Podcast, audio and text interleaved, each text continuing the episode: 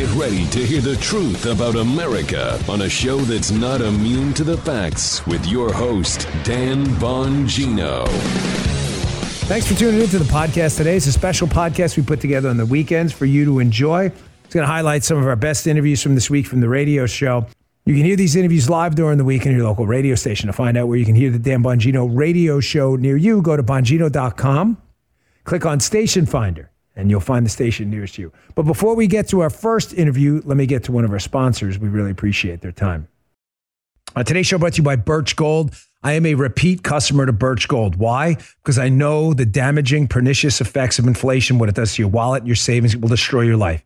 You got to protect yourself. I go back to Birch Gold every time, B A R C H. The stock market's in turmoil.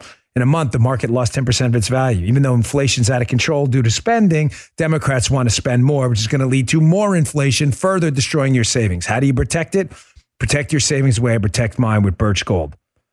You can own physical gold and silver in a tax sheltered account. If you're freaked out by the economy and the US dollar, you should be. Then text Dan, my first name, to 989898. Birch Gold will send you a free information kit on securing your savings with gold.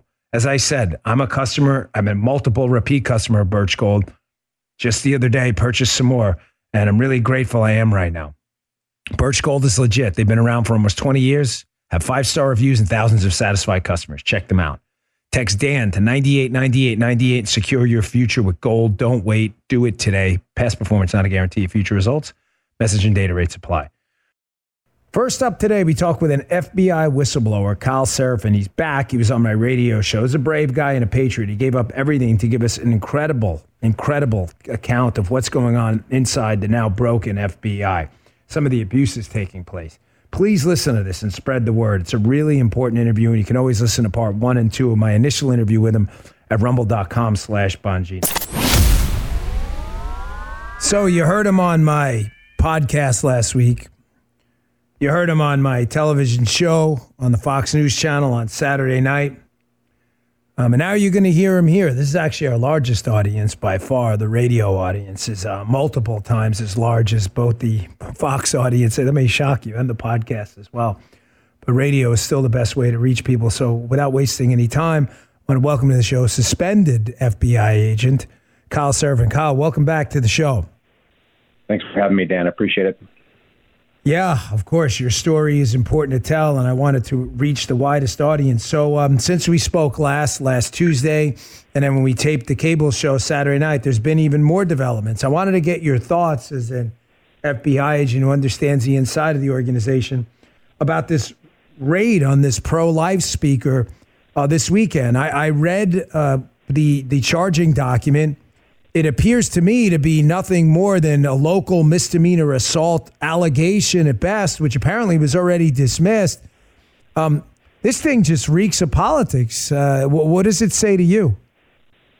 Yeah, you're right. It's the same thing. Um, it, it makes me sick. you know, I'm a, I'm a father. I'm a Catholic as well.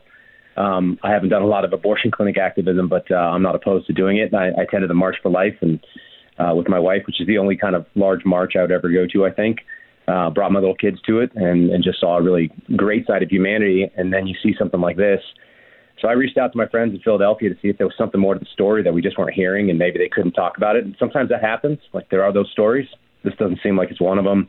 Uh, nobody seems like there's any uh, additional information that we're missing out on. It seems like it is just what it sounds like, uh, and that's it's really awful for I think this country, but it's definitely awful for people who are pro-life and conservative and and um, you know who are Catholic parents. Yeah. We're talking to a suspended FBI whistleblower, Kyle Seraphin. Folks, you need to follow him, please. I'm asking you for a favor. He is on Truth Social and Twitter. At this, uh, here is the uh, here's his uh, his um, his uh, hashtag here. Whatever, I'm sorry, whatever you call it. His uh, his name on Twitter, whatever. It's at Kyle K Y L E, common spelling. At Kyle Seraphin, S E R A P H I N. I'm going to say that again. At Kyle Seraphin. K Y L E, Kyle, S E R A P H I N. Please follow him. Schrodinger's agent. He simultaneously exists in the FBI and doesn't at the same time. You'll see it when it's yeah. up there. But on a very serious note, Kyle, it's very, uh, very clever. Um, you would think the FBI at the leadership level in the DOJ, Merrick Garland and Christopher Wray, would say to themselves, you know, we're an entity and you know investigating supposed crimes and intel in a constitutional republic, which requires consent of the governed and the faith of the people to operate. We're clearly going through a crisis right now of faith by the people because they think we're political. And then they go out and raid a pro life pastor, a pro life uh, speaker's home. Uh, this just says to me, and I don't want to put words in your mouth, that they genuinely don't care. They're they're enjoying this role as political enforcers and have no desire to change it at all, or they wouldn't. They wouldn't do this stuff. Well, Dan, I heard you. I heard you on the lead up to this, and I know you're getting pretty hot, and I can appreciate that as well. Um, I I never like to attribute anybody's actions to something I don't understand. I'm not inside anybody else's head. Um, we can only see what they did, right? We can only look at the actions for what they are, and I wish they would do something differently. I really do. I, I do think that there's some credibility that could be gained with just a little bit of acknowledgement. And, and something that occurred to me is that uh, we, we kind of talked about it on your Fox show. The, the FBI has, has changed the core values that, that I saw when I signed up. And I didn't remember the word exactly, but that's what they call it, the core values. And folks can go see that on FBI.gov slash about slash mission, I believe.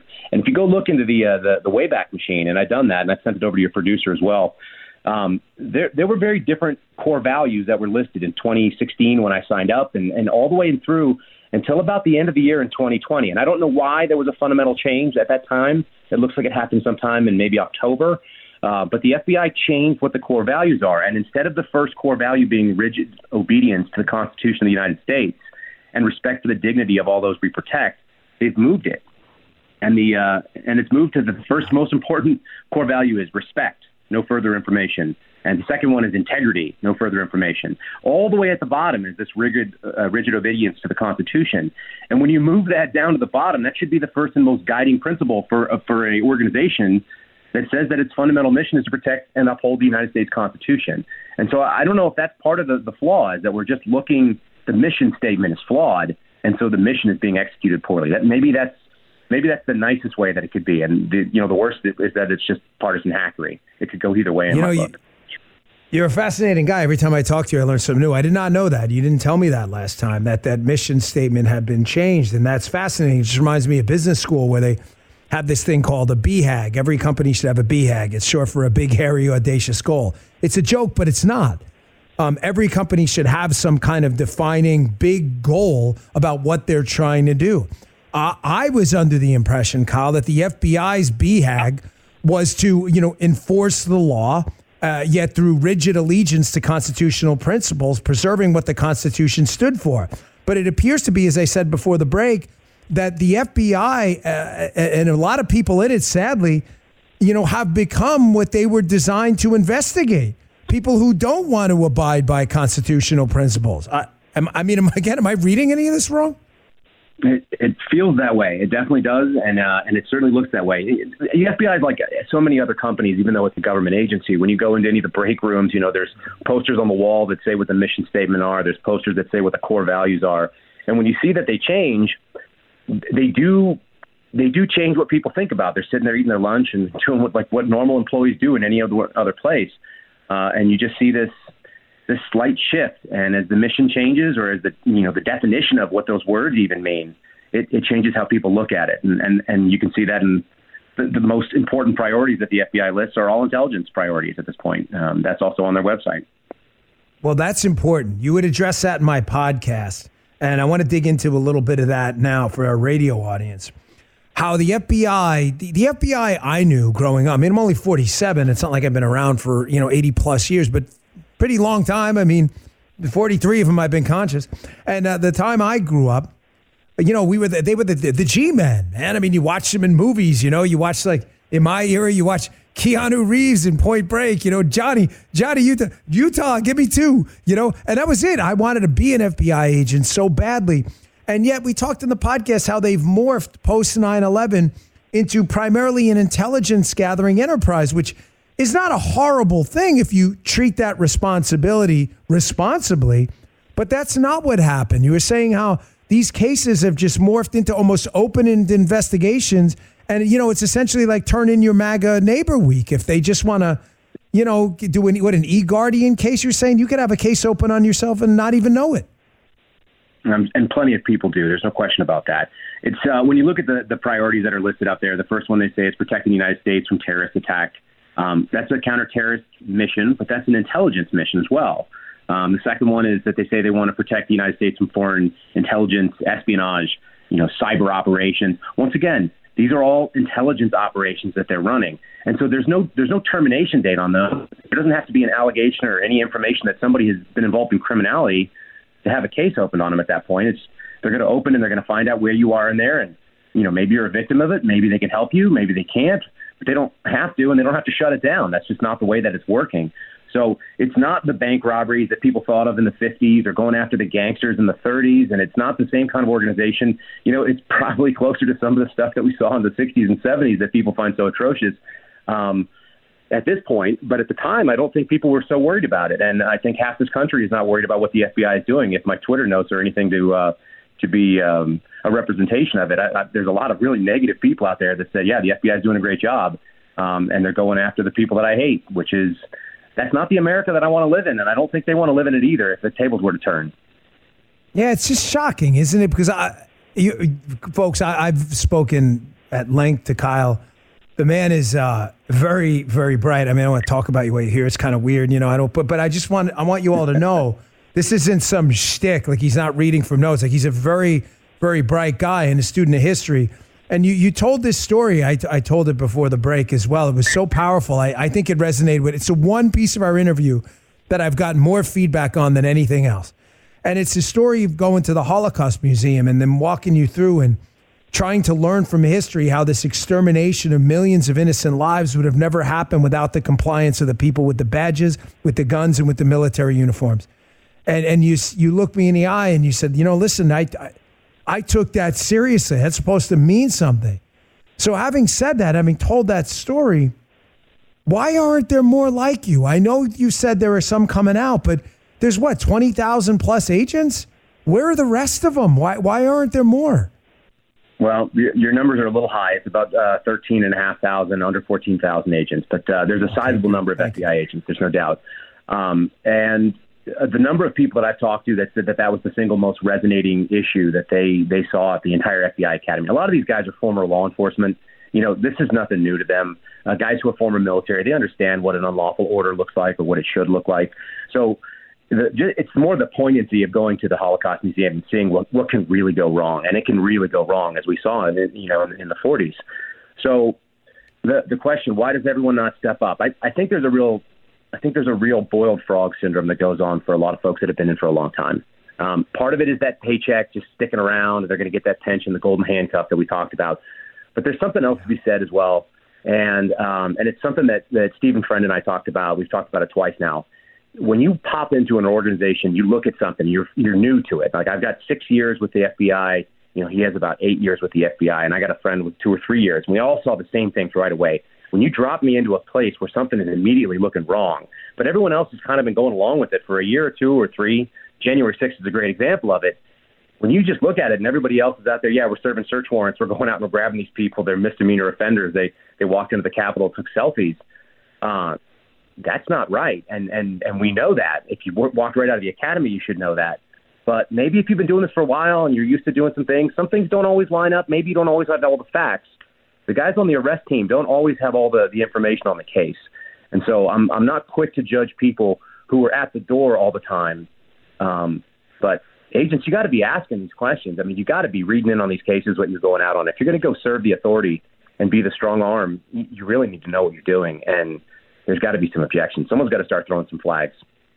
Well, Kyle, that's my beef. We're talking to Kyle Seraphin, FBI whistleblower, now suspended, a uh, patriot in every single sense of the word.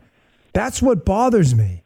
You know, uh, you know, we had this conversation. I'm not. This isn't a self praise moment. I don't need it. You don't need it. Who cares? Nobody gives a damn about what I did or didn't do. It doesn't make a difference. I just say it for perspective. Is it when I walked away? I walked away.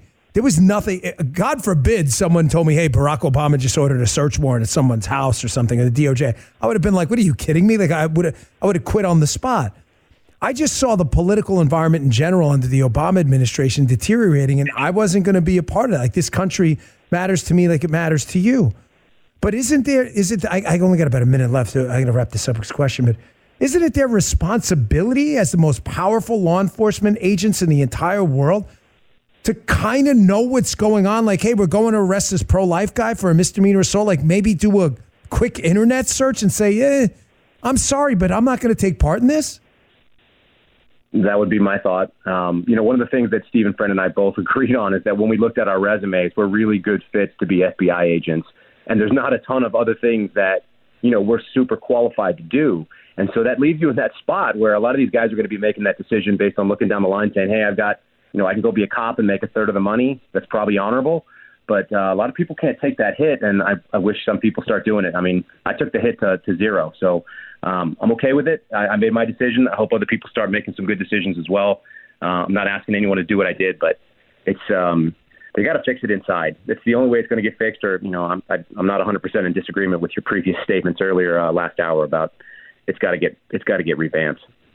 Folks, please follow this gentleman. He's a patriot um, a whistleblower in the real sense of the word, at Kyle, K Y L E Seraphin, S E R A P H I N, on both Truth Social and Twitter. Kyle, I'm going to make a quick prediction. I'm way over on time here, but yeah, you did take a hit to zero. You lost everything.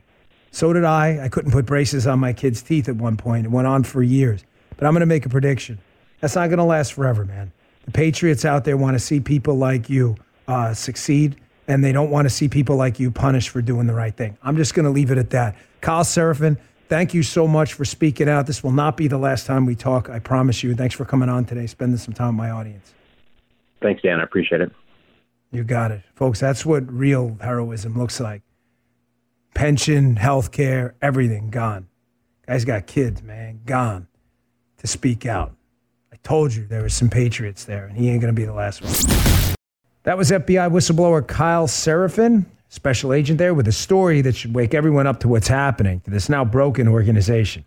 Up next, we talk with fan favorite, one of my favorites too, my good friend Leo Terrell. You know him from Fox News, from my radio show. But let me get to our next sponsor first.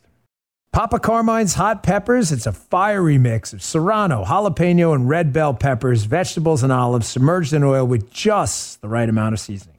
Papa Carmine's hot peppers adds instant heat, crunch, and flavor to all types of food, including sandwiches, Italian beef, hot dogs, hamburgers, salads, pasta, tacos, chicken, steak, pizza, eggs, just about anything else.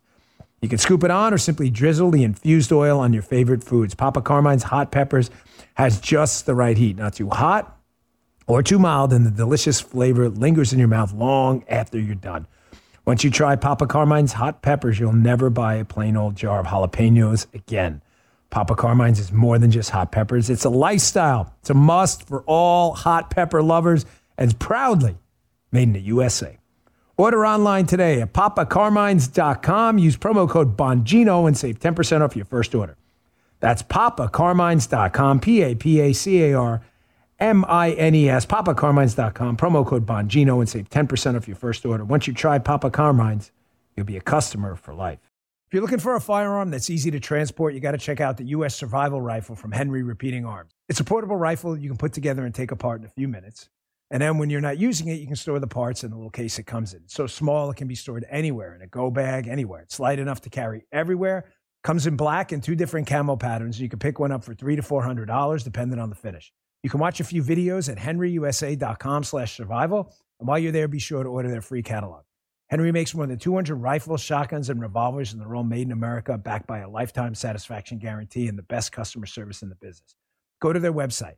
It's henryusa.com and be sure to order a free catalog. They'll send it with free decals and a list of dealers in your area. That's henryusa.com for a free catalog and decals and to see the Henry U.S. Survival Rifle. Here's Leo Terrell talking with me about the weaponization of the FBI and how it's being used to attack political opponents of the liberal agenda, amongst other things. You don't want to miss this. All right, Mike, we got to start some kind of a tradition here. You know, the fourth quarter of the um, college football games, they put out, you know, the four. And This is the third quarter, baby. Well, it wouldn't be the third quarter; it could be the no quarters. Be the third third trimester. There you go, three, three, baby. Here it is, three. The last hour of the show. Darn, I enjoyed this show. It's like my psychotherapy session for uh, handling the Joe Biden administration. I want to welcome back to the show probably our most popular guest. Uh, everybody loves him, has his own show on KABC, and just a wonderful guy. Leo Terrell, welcome back to the show. I am glad to be on your show, my identical twin, my twin brother. That's right, man. I just want to say two things. One, I, I, was a little hurt this morning when you said you're on the east side of the east side of the of Florida, and you're not worried about the uh, the hurricane. And but if there was a problem with it going shut down, you're called Jason, and not me. Not I, your, your I know. Buddy, your friend. I heard that's that. true. And, that's an insult. Second, that is. And the second thing is, I want to make it clear. Dan Bongino for FBI director in 2024. Wow, Leo Terrell. Dan Bongino, FBI director 2024. I want to push that oh. with the big guy, and you know who I'm talking. all right. I know. Yeah, we both talked to him. I'll tell you what. I'll, I'll uh, sign on to that deal on one condition. All right. You put yourself on the short list um, as vice president. If you do that, then I will consider it. Mike, Mike, what do you think? Is that a deal? No, no, no, I, I want to be your lieutenant, Dan. you listen. I listened to your show. You got expertise in Secret Service, NYPD, the warrants. I've been listening to it. Dan Bongino, FBI Director, 2024. You're a good man, Leo, a good friend. We've known each other a long time. So uh, that's why my audience loves you too. That's why we always include you you have whenever we do a weekend interview show on the podcast, whenever you're on, one of those spots is always yours. Uh, it's because you, you know you know what you're talking about, and you've seen both sides of the political aisle, an invaluable skill. You're also a lawyer. Um, I opened up today's show discussing the FBI and the weaponization of the FBI. Now you're, I mean, literally a civil rights attorney. It's not figurative. I mean, this has to bother you. I mean, the whole idea of civil rights and I'm not necessarily comparing the two because one was far more severe, but the targeting of Americans based on superficial characteristics, race or religion, the internment of the Japanese, Jim Crow, slavery. There's a history in this country that you know that, I know that. It's a history we should talk about. But the weaponization of law enforcement to attack those people for their superficial characteristics uh, re- results right now in people's disgust, uh, thankfully so. But it's kind of strange. Again, that's severe. But on a lesser level now, the targeting of people for their political beliefs. You know, Leo, perception is turning into reality here as the, you know, indicators start to pile up based on the targeting of that pro-life activist by the FBI this weekend that this is a real thing, political targeting. We can't have a constitutional republic if it's allowed to continue. You are absolutely right, and this is the fear. I mean, you you expect the law to be our last key cornerstone of impartiality. Let's be very clear. The FBI, the Department of Justice, has been weaponized. Did, did everyone in the world knows what they did to that pro-life activist? A case that was easily dismissed. They are sending a signal to people who disagree with the Democratic platform that we're going to go after you, and they're trying to deter people like you, me, the average citizen who has a different opinion, Dan, from the far left. And they're using the yeah. FBI, and the FBI is a willing participant. That's scary. Right, that is scary. That's I, am glad you said that because that's what bothers me the most. I mean, thankfully we've seen a bevy of whistleblowers come forward, uh, patriots, and and I'm honored to be uh, consider some of them friends. But the, the the management of the FBI, Leo, this would stop quickly if Christopher Wray or someone would come out. Now, you and I are, are personal friends with the president. We're not name dropping. It's true. I mean, I don't have coffee with him, but we know him pretty well. And you remember in the Trump administration, Leo, the silliest things like we're going to enforce a border wall and we're going to move some monies over to pay for it. They're like, the people in DHS are going to resign in protest. Yet you've got this targeting of people in a supposed constitutional republic based on their political beliefs. And Leo, how many threatened resignations have you heard about? I've heard about zero, not a single one. None, because Dan, there's there's these three components. You got the Democratic left wing extremist wackos. You got now the politicization, the weaponization of the Department of Justice and the FBI. And let's not forget, Dan, the left wing media. The left wing media. Yeah, uh, but for your show, Fox, some some outlets, the left wing media provides the protection, and there's no payback. There's no attacking what they're doing. They're they're they're they're basically have compromised an institution like law enforcement, like the FBI, Department of Justice, now they have compromised it, and the FBI have basically, with the permission of the left wing media, they're protected. They're absolutely yeah. protected by the left wing media. And you know what, Dan? I'll tell you right now, it's just not management. And these FBI agents, they're compromised in a way. Right. They got to determine Right. whether or not they're going to tell the truth or if they're going to worry about their retirement, their pension, their their their family. So they're compromised, and it's not just management. There's some of the rank and file are compromised as well. Right, right. You're so right. And this is an argument I've had with friends of ours in the conservative talking head space as well. You know, uh, saying, oh, it's not the rank and file in a blanket term is inaccurate. No. I mean, blaming everyone in the rank and file is the opposite problem. That's stereotyping in the other way. But absolving the rank and file as if, oh, oh I just served the warrant, fully understanding in most cases there was a political motivation. No, Leo, I'm sorry. Like, I was a rank and file agent. I left. I saw what was going on. That's your responsibility. And Dan, I'm not tuning your horn, but let me tell you right now, I've listened to you when you said it on expertise issues like law enforcement. I heard you on Uvalde, and when you're you know how the sausage is made, and what is missing in the FBI management is somebody who knows the process. You know the game, and I'm serious. I'm not joking around. I hope your listeners really just swamp social media. You can run the FBI because you know you won't take the BS from those people who have been in the bureaucracy for 20 years. We have to save this country, and the first thing we have to do is save our legal system. Dan, our legal system is in danger. Lady, Lady Justice is not blind. She got one eye looking at those who disagree with the Yes. Democratic platform. Yeah, I, I, that's so right. I say that all the time. It's only, Lady Justice is only blind to Democrats. You're totally right. She's peeking out of there. I got you Republicans over there. We're talking to Leo Terrell, our most popular guest. Everybody loves Leo. Leo, on a practical note, the one the one reason I could never do that, um, be an FBI director, is uh, candidly, I would never, ever get confirmed by the Senate. I have way too many enemies in the Republican swamp as well. And they just hate my guts, and and that's that's you know it's fair. I mean, I'd have to have some appointed position that didn't require Senate confirmation because they just hate my guts.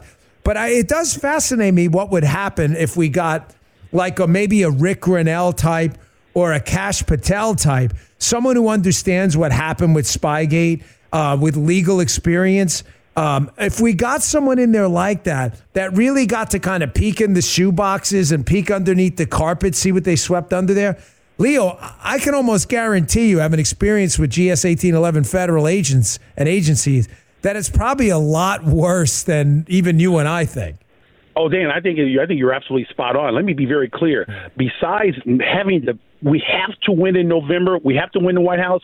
We have to undo the damage that the the Democrats have done as far as legislation, the 46,000, 86,000 IRS troops. We got to undo it. And you know the process. And I'll tell you right now, we get the right supermajority. Dan Bongino gets confirmed by the Senate, and you you take no prisoners in that. Yeah. You clean it up. We got to drain the swamp, Dan, and the bureaucracy survived. We got to get rid of them. That is very important. Uh, thank you. Mike and producer Mike, uh, producer Jim's on vacation, is nodding his head in approval. Leo, let me get your, because you were a California resident.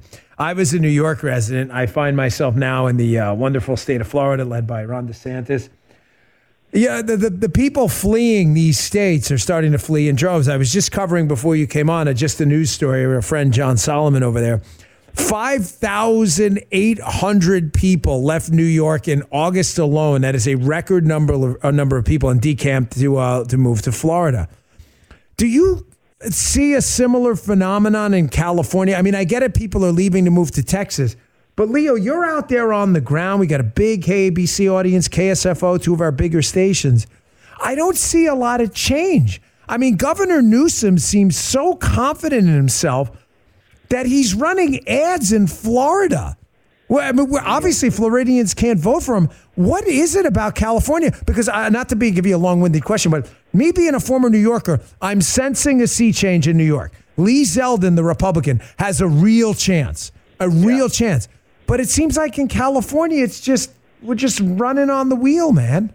Dan, thank you for that question. You are 100% spot on. I mean, despite the total chaos of this state, crime, homelessness, and people leaving the state, he has this state buffaloed. He's going to win it by a landslide. One year ago, he was on the verge of being knocked out on a recall. This guy is ignoring California, playing national politics because he's going to win by 55 to 56 percent of the vote. How and how he does it? Smoke and mirrors, another left wing media that just basically kisses rear end, and he's talking about issues that are detrimental to California. He wants to make us all electric homes by 2030, no gas vehicles 2035. No one can afford it except Dan, except Gavin Newsom, uh, Nancy Pelosi, Silicon Valley, and Hollywood. We, he's driving the middle class out of California. He's a disaster, and yet he's done successfully well by using smoke and mirrors and a willing left wing media. It's crazy here. Yeah. I had a friend explain to me, a last question, I'll let you go. You're always generous with your time. I'm talking to Leo Terrell. Maybe, you know, you live there, I don't. He said to me, Dan, the problem in California is the state's completely bifurcated. You have this tech epicenter full of super wealthy people who just don't care. They, they don't care what the tax rate is because they're so rich it doesn't matter. You tell them to buy an electric car, they're like, ah, give me three. And then you have a dependency class due to illegal immigration and overwhelming government policies that are creating a poor economic growth environment. You have a dependency class, but there's really the middle class is disappearing. So, you know, the dependency class is going to vote on the dependency government, and the wealthy super tech people connected to the insiders can afford to be liberal because they don't care. He said, You don't see that as much in New York where there's a middle class and even, you know, Illinois to some extent. Does that sound right? Absolutely correct. Look, the power structure in California is in Northern California. Oh, by the way, that's where Silicon Valley is. That's where Gavin Newsom, Nancy Pelosi are located. That's the power struggle. And then you have this dependency group. That's why the illegal immigration here, keeping people dependent on government. Middle class, who are they? We don't care about them. They're not necessary. They're being driven out. Spot on analysis. And by the way, last point Dan Bongino for FBI director. Listeners, let's make this viral. Folks, this is what I love about Leo. When Leo gets an idea in his head, this guy is not messing around. Follow him on Twitter. He's at the Leo Terrell. He has his own radio show, 5 p.m. Pacific time, KABC Radio, one of my favorite stations. We're on there as well. You can also go to leoterrellhats.com and the leoterrell.com to check out this fine American patriot. We love him. Leo, thanks for your time. We really appreciate it. Love you, Dan. Always. Thank you. Take Thanks, care. buddy. Love you too, man. See you. My buddy Leo Terrell. So funny how we started, me and him debating on Hannity, what, 10 years ago, you know, yelling and screaming at each other, and this full metamorphosis to now.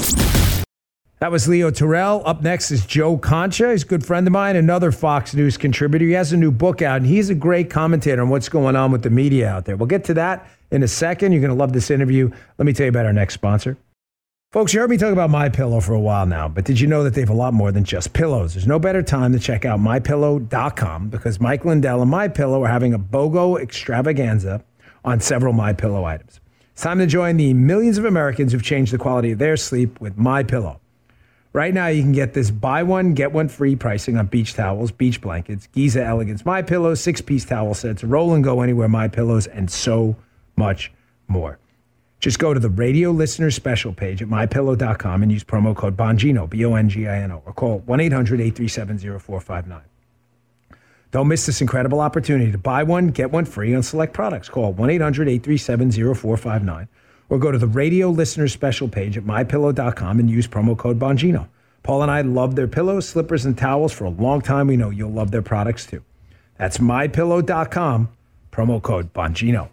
With cyber attacks on the rise, protecting your data security is more important than ever. So, why is Congress considering a law that puts your data at greater risk of being hacked and exposed to foreign networks? The Durbin Marshall credit card bill shifts billions in consumer spending to less secure payment networks, all so that corporate mega stores can make bigger profits. Don't let Durbin Marshall steal your data. Visit handsoffmyrewards.com slash security and tell your senators to oppose the Durbin Marshall credit card bill. Paid for by Electronic Payments Coalition. Here's Joe Concha talking about his book. Come on, man. The truth behind Joe Biden's terrible, horrible, no good, very bad presidency. He'll talk about the media malpractice too in covering Biden. They cover for him all the time. All right, I want to welcome to the show a good friend of mine. He's been on a couple of my shows before, go back uh, a ways.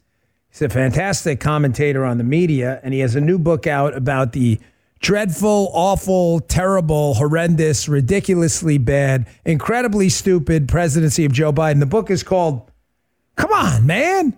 Come on, man. Come on, man. Joe Concha, welcome to the show, buddy.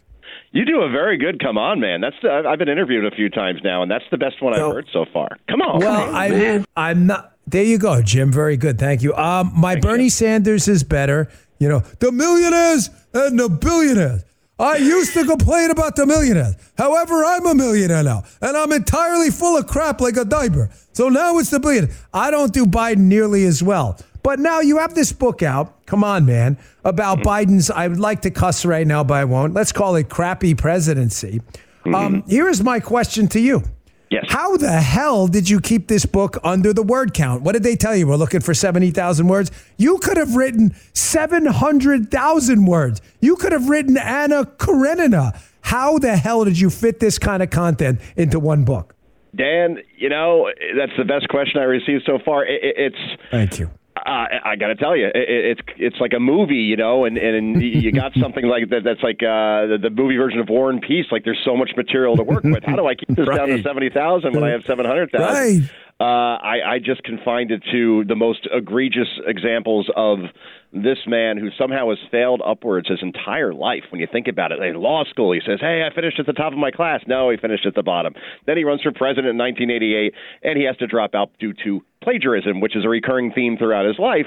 And then, even as a senator, as a vice president, and now as president, profoundly below average. Yet, this is what we have settled for because we had a media that was so hell bent on getting out the 45th president, they didn't bother to look very much under the hood at what was coming with the 46th president, and now you see him polling and Joe Biden lower than any first term president in polling history, going all the way back to Harry S. Truman. Congratulations, America. This is what we're stuck with. Well, we're talking to Joe Concha, author of the brand new book. And uh, congratulations, by the way. I saw on your social media profile you were beating Maggie Haberman, who has that ridiculous book, Confidence Man, about Donald Trump, another anti Trump book. So I think it shows you that there is certainly a market for diagnosing the problems in the country. The book's called Come On Man. Pick it up today. Talks about Joe Biden's terrible presidency. But you hit on something um, I wanted to address, and you can certainly, and, and by all means, bring the book into it as well. You're a media commentator. You you you do what you know Howie Kurtz does, and what Brian Stelter tried didn't fail that to do. You actually do it well. But I, I think you kind of nailed it. Like, how the hell is it that this guy is still at 40% approval? Like, how do four out of 10 people still like this guy, despite the obvious nature of the calamity we're living in? And it really is the media, right? Portraying like an Oz type scenario, not showing you the man behind the curtain. It has to be. There's no other explanation. Or spitting the numbers, right? And and telling you things that you know are real are not real. So, for example, when the economy actually contracts, it has negative growth for two straight quarters, six months. Any other time, under any other president, particularly a Republican one, that is traditionally called something called a recession, right? Because we're going backwards now. But then the Biden administration says, and the Biden himself says, no, no, no, we're not really in a recession, and, and here's why, and they give these ridiculous reasons as to why. And then more than enough people in media say, you know what, they got a point. You're right. I know we've always said this was a recession, but it's not really one now. And then when the president says, oh, well, we're actually at zero inflation, or, you know, it only went up a little last month, he's doing that month to month instead of year to year, which is the way you judge inflation. It's like me, Dan, gaining 40 pounds and then I lose back 10, and I say, look, You're like, wow. more weight than any time in my history. it's like with the gas prices. I'm so healthy, man. Yeah, that's a great point. Uh, yeah. Uh, like you go to a Dunkin' Donuts, right, every day, and you digest Dunkin' Donuts and Big Macs. You're walking back and forth between the McDonald's. Over that month, you gain 60. That's such a good point, Joe. And then for a week, you go back to a normal diet. You lose two pounds. You're like, man, I lost two pounds. What a phenomenal success. This is so crazy. That's a good point. We're going in the right the way, direction. I'm, yeah, we're going in the right direction. You, you, no, you just kind of framed it perfectly, and, and I, I use those words deliberately. It's the way you frame an issue in the media that I believe distorts the public view of just how bad things are really are right now, but not just how bad they are, but how Biden is personally responsible by the decisions he made. Let me give you just a quick example. Um, the gas price thing. Like it's fairly obvious that yes, gas prices going up are not exclusively Biden's fault. But Joe, as you well know, the, decisions he's literally made, you know, no drilling in the North Slope, suspending oil leases, um, um, not allowing the Keystone Pipeline to move forward. These are real decisions. Anyone can look them up online. Have done nothing to contribute to gas prices coming down, and probably greatly contributed to them going up. But the way they frame it is, it, it kind of alters it to make you believe he's an innocent victim in all this as you'll see in the book, Mr. Bongino, Joe Biden isn't a victim of circumstances, to your point, but he and his cabinet, his advisors, his handlers, they are masters of self inflicted wounds to this country. And the consequences have been devastating to our wallets. I looked at my 401k yesterday. My jaw is still on the floor.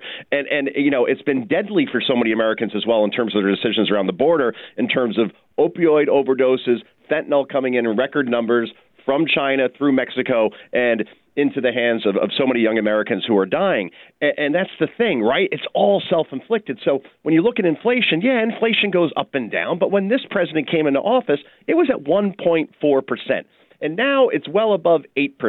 And I'm guessing maybe this is the reason why when you inject trillions of dollars into the economy, in addition to the trillions that you're already spending, that tends to increase inflation. But th- again, these guys will go out there, and particularly the president and his press secretary, and they'll say, no, you know what? This is called the Inflation Reduction Act. So I know we're spending a lot of money, but it's going to bring down inflation. And then every sober study and analysis says that, no, actually, it's going to raise inflation. And that's the thing. This is all self inflicted based on the decisions that they have made. And that's why we are where we are. And that's why I'm just amazed, to your, to your point yeah, he's at about 39, 40% right now. Who are these people? I mean, can I right. go bowling and have a beer with these folks sometimes and say, what can you possibly say you're doing correct right now? Joe, on, um, producer Jim here. Come on, man. Thanks, Jim. Producer Jim and I, we, we stew on this all the time. We're like, how is this guy not in the 20s? Uh, you know, I'm, I, am i I'm not being silly about it. I mean, think about it. And uh, maybe I'll, I'll leave it with a question to you. We're talking to Joe Concha, author of the terrific new bestseller, uh, come on, man, about Biden's terrible presidency. Can't forget that title. But what's going right right now? I mean, you have this massive fentanyl crisis where any sane parent around the country who's got a kid between the age of 10 and 21 is terrified they're going to show up dead in some fentanyl thing somewhere. Um, yeah. You've got a Bill Melugin at the border, our colleague at Fox, with a drone camera watching just hundreds of thousands of people pile into the country with no checks at all. You've got a vaccine that just fell apart in its efficacy despite it being jammed down people's throats. You've got inflation we haven't seen since you and I were like seven and 10 years old or whatever in the Jimmy Carter era. I, I mean, how.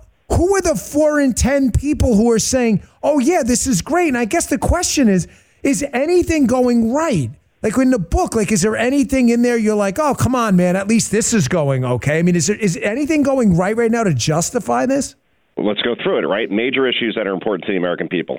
Inflation, we just talked about, no. Economy overall, we just talked about the recession, no. Crime, right? A big, big deal. And you never hear the president once get flanked by police officers and say, I support these men in blue. And more importantly, not only do I want every city to hire more and I'll provide whatever funding is, is needed. I want every DA fired who doesn't enforce the law that allows these criminals to go back out onto these streets after these police officers, and you were one, Dan. Imagine going through that whole effort. You finally arrest this guy with a rap sheet a mile long. It's not like, oh, he's shoplifting from the CVS. This is a violent criminal. And then two days later, you see that same criminal you arrested out there hurting somebody again or killing somebody and the president says nothing about this, right? So, all right, so crime, we could take that off the table as far as something that's going right. The border we just talked about, we're talking about when you include gotaways, not just the people that we're encountering and then we're counting, but all the people that we're not. We are approaching now the entire population of friggin' Ireland, okay? Five right. million people coming into this country in the first two years. Right.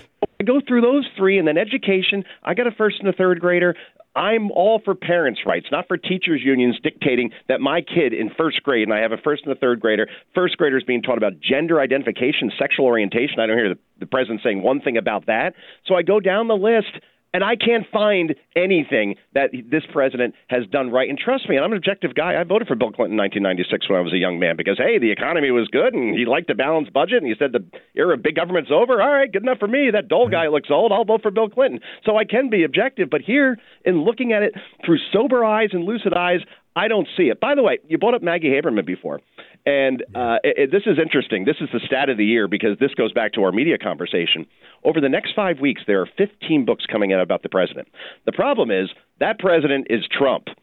That is what they're yeah. focusing on. And you're talking to the one guy who wrote about Joe Biden in the past nine months as far as having anything resembling a, a, a major name. And, and that's the thing 15 to 1. Not one person can analyze and write about this president, scrutinize the current guy in power. No, of course they can't do that because, well, they serve at the pleasure of the Democratic Party.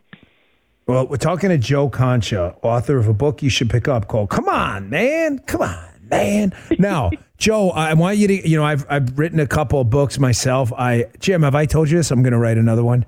I know I told you I would. Did I not tell you I was never going to? I did, right? I'm never, I just said that. I had an idea and I can't get it out of my head. So I'm going to write another one. I, I'll tell you about it. But okay. Joe, be prepared. You are, um, again, you're not a dyed in the wool liberal who genuflects at the altar of Joe Biden and Barack Obama. You know your book's going to be attacked, right? No matter how good the sales are. I could have listeners go out right now, and you should buy two and 3,000 copies of the book right now on the phone. You know, the New York Times, no matter what happens, even if they decide to put you on the list, there's going to be an asterisk next to it, and it's going to say something like bulk sales. Bulk. This is what they do. You're anticipating this. You understand this, right? No matter how good it sells, they are going to attack you. Oh, I embrace the New York Times doing that. That's fine, guys. Go ahead. Keep me off your, your New York Times bestseller list. All I go by is Amazon because Amazon. It's I used to be a sports columnist. It's quite simple. When you're doing baseball scores, it's who scored more runs. That's it. So who's selling more yeah.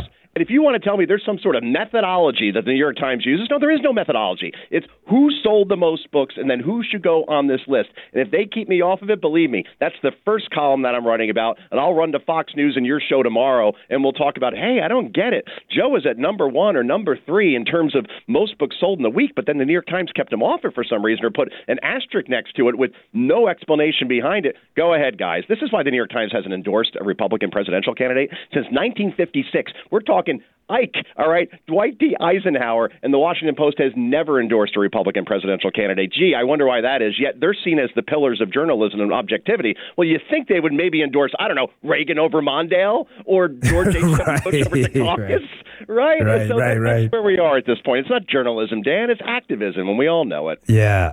No, you're right. And I, I, only got a minute left and I got a ball. Joe Concha, author of the book Come On Man about Biden's terrible, disastrous uh, presidency. It's a great summary of how bad things are, reminders you need before the election.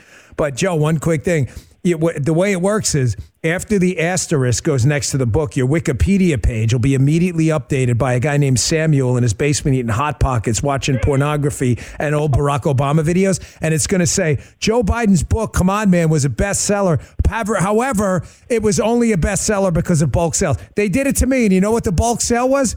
They bought, I think, 50 books for the Fox Nation Patriot Awards. So I sold about 100,000 copies, 50 Fox bought for Fox And it was bulk sales, fellas, bulk sales. Don't let Joe Concha be a victim of that. Go pick up his book. It's terrific. Come on, man, by Joe Concha. Joe, I'll see you on my show, Unfiltered, Saturday night, I believe, right? That's right. An audience buy the book. It'll be the biggest F you to all those people out there trying to down Bongino and me. F you. We That's can right. that on the That's air, right. right. That's what I love about you. Well, it's my show. You can say whatever you want. Believe me, I said it last week. I'm probably going to get a fine for it. All right, Joe, thanks for coming on. See you later, buddy. Thanks, Take Danny. Care. Have a good one. You got it. Joe's a good man, folks. Pick up the book. Uh, we need a good summary of just how awful uh, the Biden presidency is. That was Joe Concha. Up next is a GOP nominee for Senate, a great candidate in Nevada who can wind up flipping the Senate. His name's Adam Laxalt. You got to hear from him. But first, let me tell you about our final sponsor. Homeowners beware, you could already be the victim of home title theft and not have a clue about it. Some cyber thief may have already forged his name onto the title to your home. Here's how to find out. My partners at Home Title Lock have a special free offer for my listeners. Go to HomeTitleLock.com. It's very simple. Just enter your address for a free, no obligation home title scan. It's how you discover if a cyber thief is already camping on your home's title. Look, the title to your home is the only document that proves you actually own it. And once a thief forges your title, he can take out loans in your name or forge your name stating he's a new owner. First things first, let's make sure your home's title is securely in your name. You can do that by going to hometitlelock.com and use uh, my promo code RADIO, R A D I O. Then enter your address for your free, no obligation home title scan. That's a $100 value free. Again, that's hometitlelock.com, code radio, hometitlelock.com, code radio. Here's Adam Laxalt running for Senate in Nevada. It's a seat we have to pick up in the midterms. It's critical. Adam talks about what we can do to solve our border issues and, most importantly, what, what Republicans can do to win in this specific election. It's a good interview. Uh, I don't want to lose any connection, one, because I'm here with you live, but second, is we got a great guest here. Don't waste any time. Uh, a Senate candidate who could very well be the 51st vote. Um, if things uh, don't go as planned on election night, this could be our safety valve. Adam Laxalt from Nevada, thanks for joining us. Thanks so much for having me, Dan. Well, we've had you on the show before. I uh, was for your candidacy early in the primary. I thought you were the best candidate for the job. You were a former attorney general. Um, nobody understands the law better than you. So I wanted to start today on the on the border, uh, an area you have a lot of familiarity with. You understand the issues down there. Uh, if you're elected as the next GOP senator from the state of Nevada over Cortez Masto, who is a, a Democrat and certainly acts like a far left one, um, what are the, some of the things we could do immediately? With keep in mind, uh, you well, you obviously know this. Joe Biden's still in the White House, so say we do take the House, and God willing, take the Senate as well. What can we do immediately um, to start to reinforce that border and, and help our men and women out down there? Look, I don't think we face a bigger issue right now than this open border. Uh, you, you, all your listeners know the numbers. Unprecedented amounts of people come over. We've got national security issues human trafficking issues, opioid overdoses. I visited the border. I beat my opponent um, and every single elected official in this state to the border, uh, which should tell you a lot. Uh, uh my, my, opponent, Senator Masto, along with uh, the border czar, VP Harris, have both said that the border is secure and that this is misinformation to suggest it's open. And so, as I always say, first and foremost, we need leaders to understand we have a problem. We have any chance of addressing it, uh, I think if we win these majorities in the Senate and the House, we must make sure that Biden comes to the table and with the very, very first budget and bill we pass to ensure that border security is in there. And you know, look, I'm not oh. Pollyannish, Dan. But yeah, that's what I like I about you. I, that's what I think a lot of people like about you. They don't want to hear any more BS, and I appreciate you being humble about it. So I'm sorry. Go ahead. Yeah, yeah. I was just going to say, I mean, this issue is so bad for Biden, and you have 75% of Nevadans think that the border policy is a bad policy. And so this is the type of issue where he wakes up, he gets shellacked across the country. It truly is the red referendum that I believe it's still going to be. And he's he comes to his team and says, What in the world can I do to get right in the world? This should be number one. I think he'll come to the table. You know, they're they're doing a lot of things uh, sort of behind the scenes to try to go against their policies to try to help secure the border. Uh, it's interesting because they don't really put it out in the media. They're so beholden to their open borders base that he doesn't want to be seen as possibly trying to secure the border. And so, as we saw with Martha's Vineyard, where these people absolutely freaked out over 50 illegal immigrants being mailed, right. being being uh, flown to the most expensive island in America. They had to right. nationalize, send 150 National Guard to deal with 50 illegal immigrants. Uh, how about they send right. some of those National Guardmen to the border, uh, and then maybe they wouldn't get illegal immigrants shipped to Martha's Vineyard. So I think we need to do that. I, when I was embedded with the Border Patrol Union, you know, one of the biggest things that was the change is the Remain in Mexico. And that, that we don't even need a, a vote in Congress for Biden to wake up and say, we have to put, put back in place Remain in Mexico. We could just get that win, then it would reverse these numbers dramatically. We're talking to Adam Laxalt. Uh, the website is is that adamlaxalt.com? Is that right? AdamLaxalt.com. Easy as L A X A L T. L A be. X A L T, adamlaxalt.com, and you're smart. I had Bongino.com. I'm like, what is it? Bongino for changing America. I'm like, just put my last name. It's super simple, adamlaxalt.com. Folks, um, I can't emphasize to you enough uh, this, how important this Nevada Senate race is. The seat is currently occupied by a far, far, far left Minnesota Freedom Fund supporting, in other words, criminal supporting United States Senator who is a disaster. Adam is an actual Republican. Uh, I believe you were the co-chair of the Trump campaign. He believes in making America great again, our values, and in a lot of races where we may actually may lose seats. Knock on wood, we don't. On the Senate side, this may be a pickup, and he's polling well. I'm very selective with my guests. We only have a few spots, so I don't want to waste any more of your time. But the Martha's Vineyard argument I made earlier this morning on my podcast, Adam. I, I said I was going to bring this up to you. Like they really have the model down. Martha's Vineyard, we should take a lesson from the residents. Declare an emergency, declare this activity to be illegal, you know, marshal your assets, um, and tell the folks, I'm sorry you can't stay. You have to come here legally. I mean, that's the model, right? We should all take a lesson from Martha's Vineyard. There was a tweet that went out about this this morning. I said I would ask you about it. They, they really got the system down. You know, it's just astounding. I mean, these are the people that have been most active in this open border worldview, and they think they're better people than the rest of us because they support open borders. And the bottom line is, this has serious consequences for real Nevadans and real Americans all across this country. You know, I had this experience with with a guy in rural Nevada and he and his three sons had just opened up a mechanic shop as their lifelong dream. All three sons, Dan, were were Iraq and Afghanistan war veterans, and then he started crying. One of his sons died of an opioid overdose a few months ago.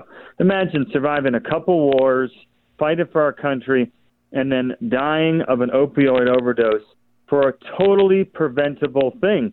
If we just had a border his son would be alive today. It is not a stretch to say that these are Biden's bodies.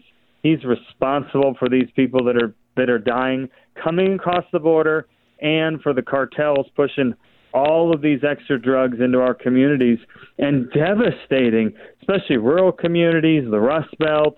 And so, like I said, I think he's going to be looking for a lifeline, and I think we need to call these hypocrites out and say, hey, if you guys are open borders and and you're a sanctuary city and you've got room for everyone at the end, okay, you could take them all in. But places like Texas and Arizona, they can't handle it anymore, and then they haven't been able to handle it for about 18 months now.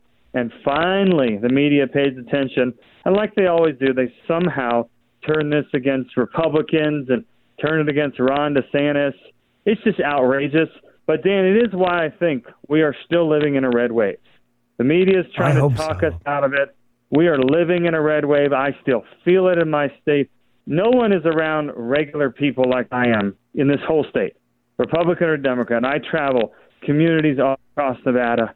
I think people are silently waiting to make their voice heard on November 8th, and that's where we're going to see this big, giant red wave push back against what these people are doing to our country.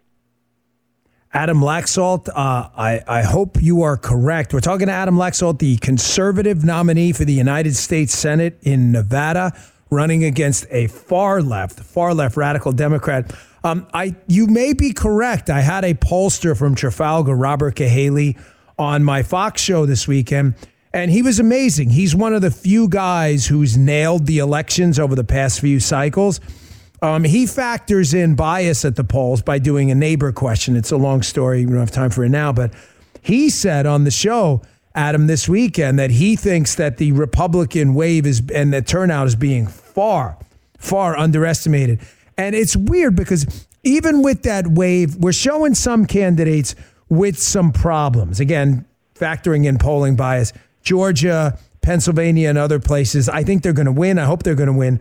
But your polls have been consistently pretty good. It's no reason for complacency. Your opponent is very wily. She's not stupid. But let's make let's make no mistake here. Your opponent is a radical, radical leftist. This isn't hyperbole.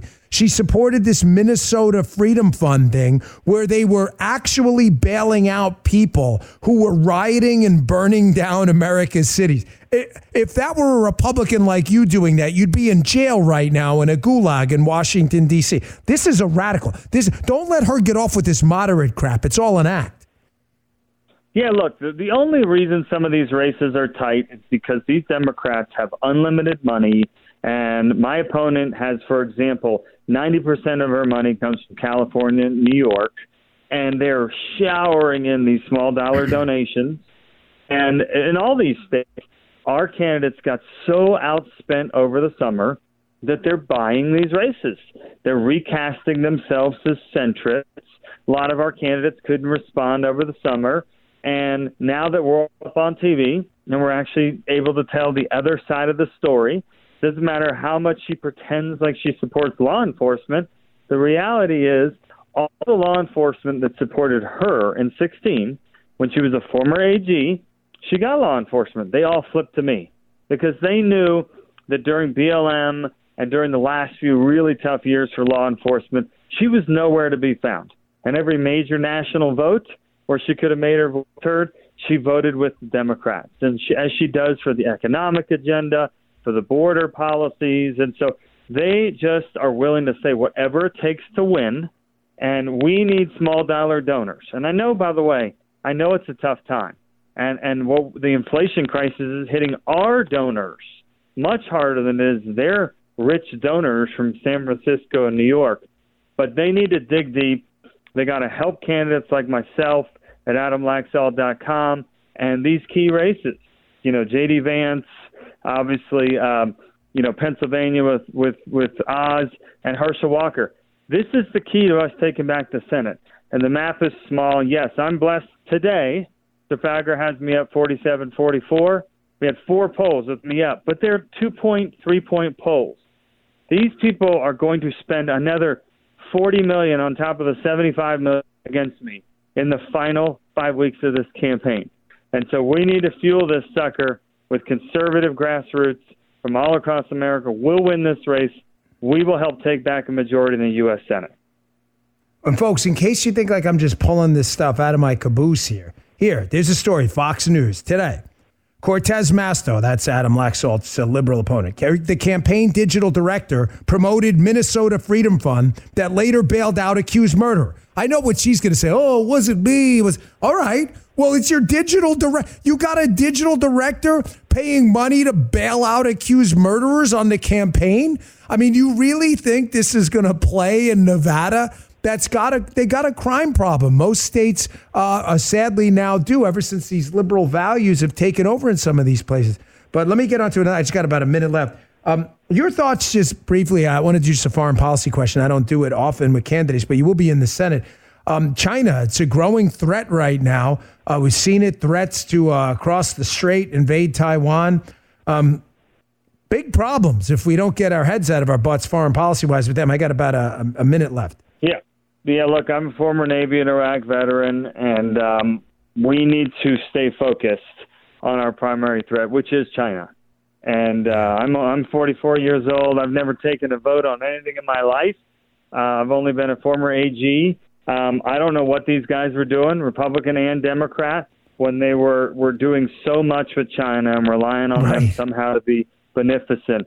Uh, Trump did an amazing job turning this debate around. We need to get back to that policy and be consistent.